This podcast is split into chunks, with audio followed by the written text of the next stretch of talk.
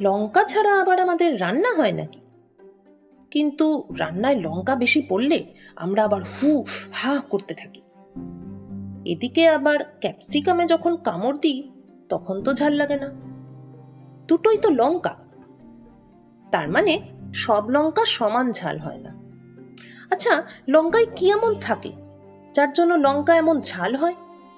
উম, লঙ্কার ঝাল মাপার কি কোনো স্কেল আছে? সব থেকে যেটা বড় কথা, যখন লঙ্কাকে ভীষণ ঝাল লাগবে, তখন ঠিক কি করা উচিত? তো নেক্সট টাইম লঙ্কা খেয়ে এরকম হু হা করার আগে চট করে বিজ্ঞানের পাতায় এসে পড়ে নিতে হবে। এই লঙ্কা কাণ্ড নিয়ে অর্ণব রুদ্র যে লেখাটা লিখেছেন, সেইটা। কোথায় পাবে সেই লিঙ্ক এই পডকাস্টের নিচে ডেসক্রিপশনেই দেওয়া আছে সেই লেখাটার লিঙ্ক যেটা একবার পড়ে ফেললে পরের বার রান্নায় লঙ্কা বেশি পড়লে তার সমাধান কিন্তু তোমাদের হাতের মুঠোতেই থাকবে। এই রকম আরও মজার মজার লেখা পড়ার জন্য নিয়মিত বিজ্ঞানের সঙ্গে থাকো।